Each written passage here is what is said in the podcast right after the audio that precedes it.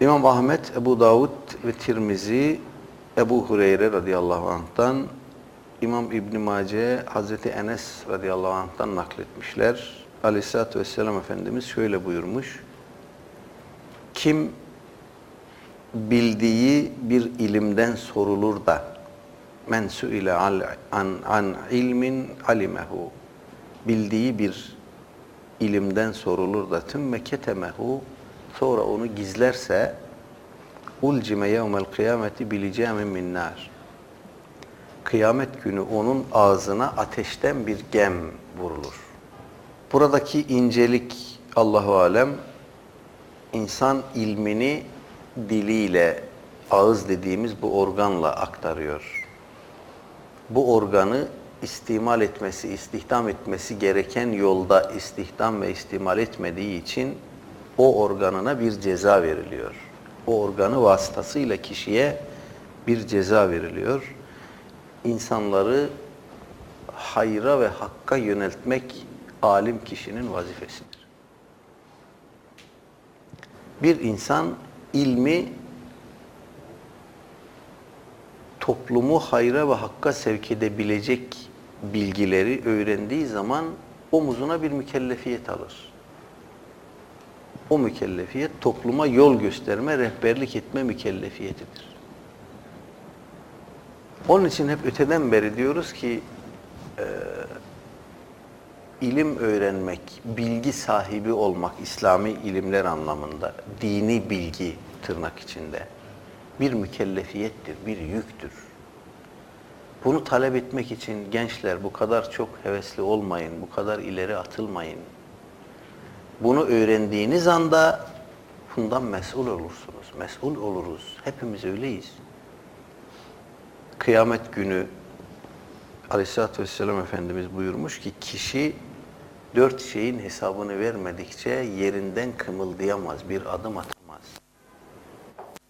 O dört şeyden biri de ilmiyle ne yaptığıdır. Seleften birisine bir fetva sorulduğunda, bu yaşanmış bir vakadır. Bir fetva sorulduğunda bir arkadaşını işaret etmiş. Demiş ki o bu meseleyi benden iyi bilir, ona sorun. Gitmiş soruyu soran kişi, işaret edilen kişiye sorusunu sormuş. O da demiş ki falan kişi benden daha iyi bilir, ona sorun. Üçüncü kişiye göndermiş. Üçüncü kişiye gitmiş o adam. O da demiş ki falan kişiye, o birinci kişiye.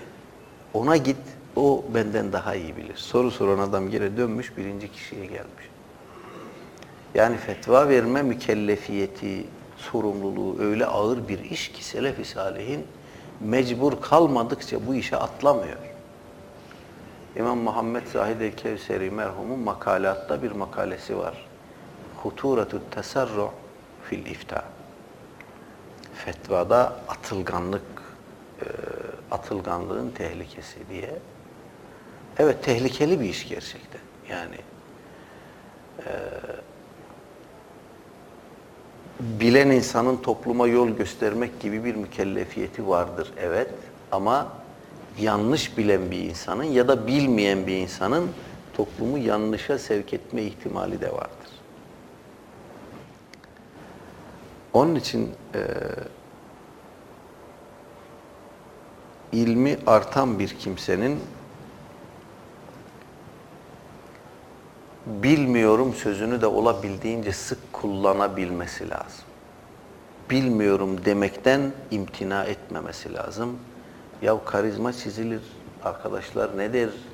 Ulan biz bunu alim biliyorduk, meğer bir numarası yokmuş derler mi? Desinler ya, ben ben bu sorumluluktan kurtulayım da.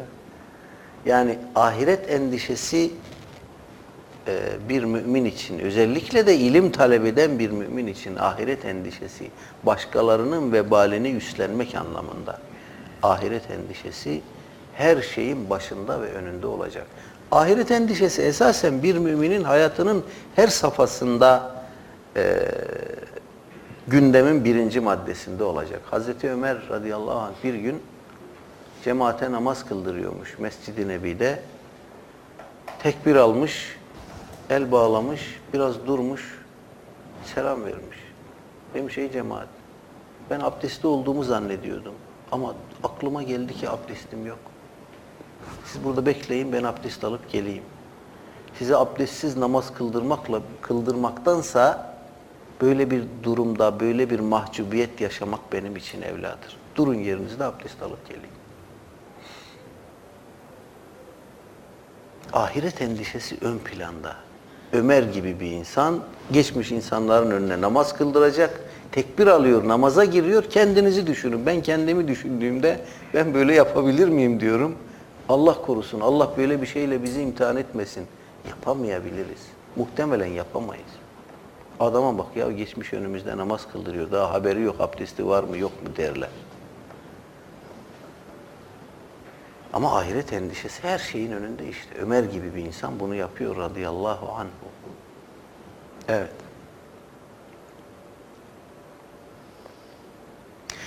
Bu rivayet bizi bir şeye yönlendiriyor. Bilen insan bildiğini amel edecek ve bildiğini anlatacak. Bilmesi gereken insanlara anlatacak. Bilmeleri gerektiği kadarıyla anlatacak. Üç tane kıstas var. Bilen insan bir kere başta kendisi amel etmek için öğrenecek. Sonra bilmesi gereken insanlara aktaracak. Sonra bilmesi gerektiği kadarını anlatacak.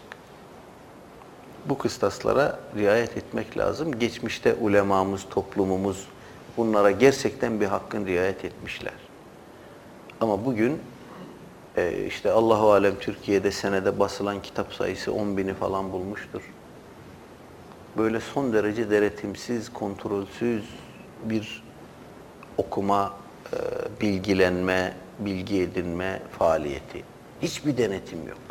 Hiçbir otokontrol yok. Hiçbir sansür yok. Ee, İmam Ali Yülkari merhum bu rivayet üzerinde dururken enteresan bir şeye dikkatimizi çekiyor. Bilhassa bizim gibi böyle kütüphanesinde çok kitap biriktirmeye hevesli insanları bekleyen bir tehlikedir bu.